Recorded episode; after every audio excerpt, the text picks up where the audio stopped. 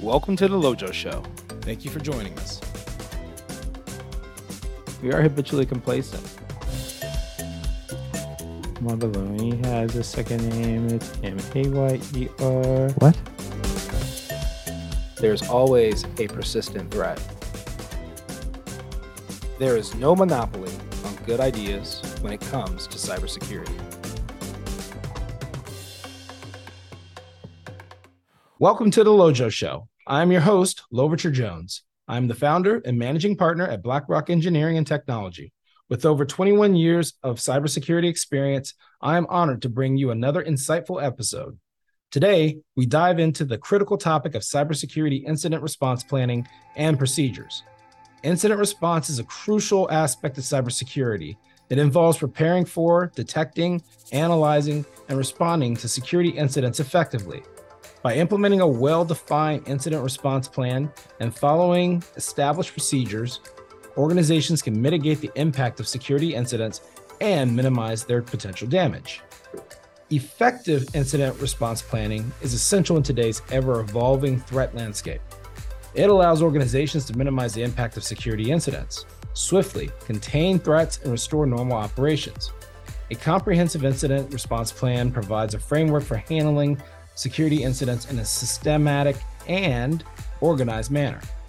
It outlines the roles and responsibilities of the response team members, establishes communication channels, and defines the procedures for detecting, analyzing, and responding to incidents. By having a well documented plan in place, organizations can reduce response times, minimize downtime, and maintain stakeholder confidence. It also helps them meet regulatory compliance requirements and demonstrates a commitment to safeguarding sensitive information.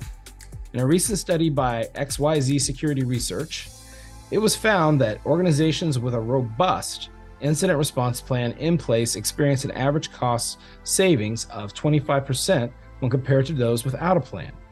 This highlights the significant impact or proper incident response planning on the overall resilience of an organization.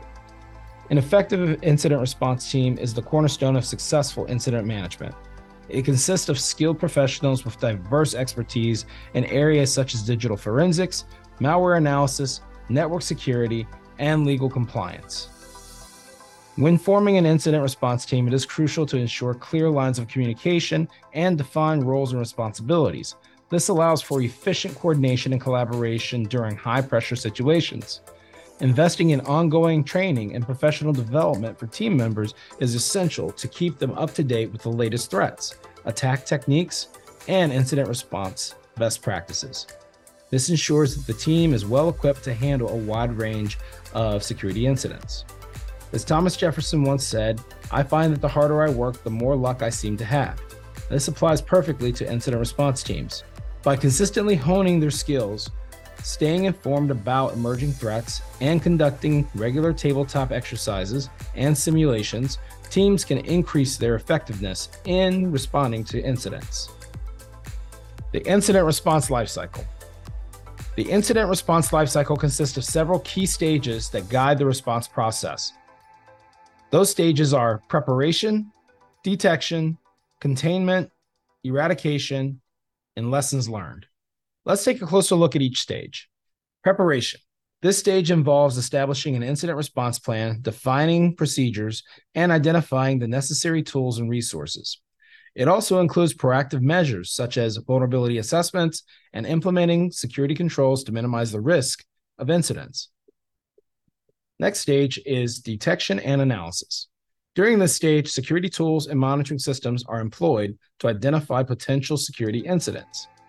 The incident response team analyzes the gathered data, determines the nature and scope of the incident, and assesses its potential impact. Containment. Step number three. Once an incident is confirmed, the focus shifts to containing its spread and minimizing further damage. We call this minimizing the blast radius. This may involve isolating affected systems, blocking malicious activity, and implementing temporary remediation measures. Step four is the eradication and recovery. In this stage, the incident response team works to remove any traces of the incident, restore affected systems to their normal state, and address the root cause of the incident. It is essential to thoroughly investigate the incident to prevent future occurrences. Lessons learned number five. After the incident is resolved, it is crucial to conduct a thorough post incident review.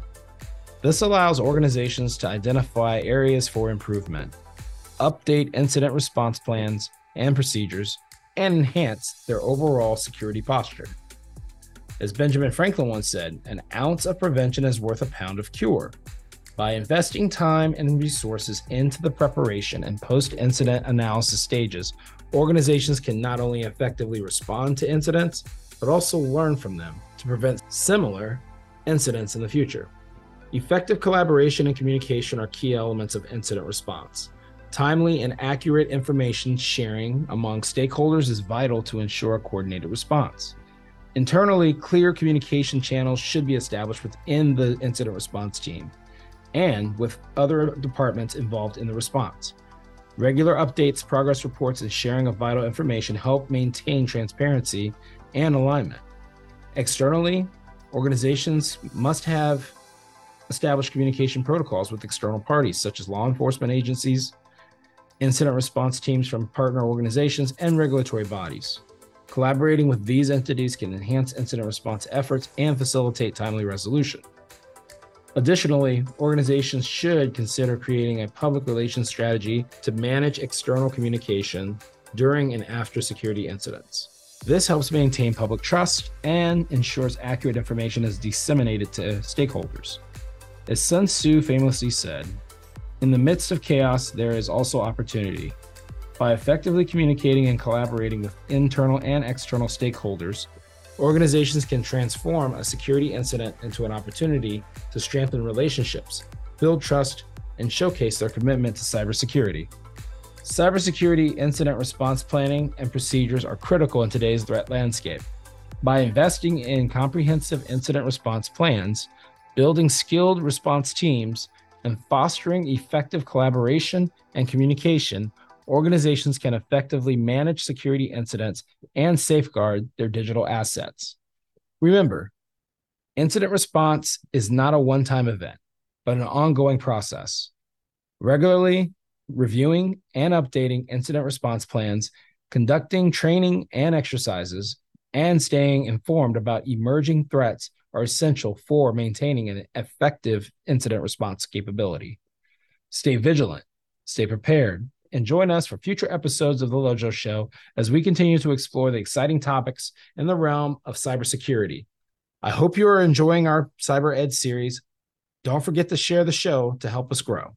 With that, we will say goodbye. Have a great week. Stay safe and stay secure.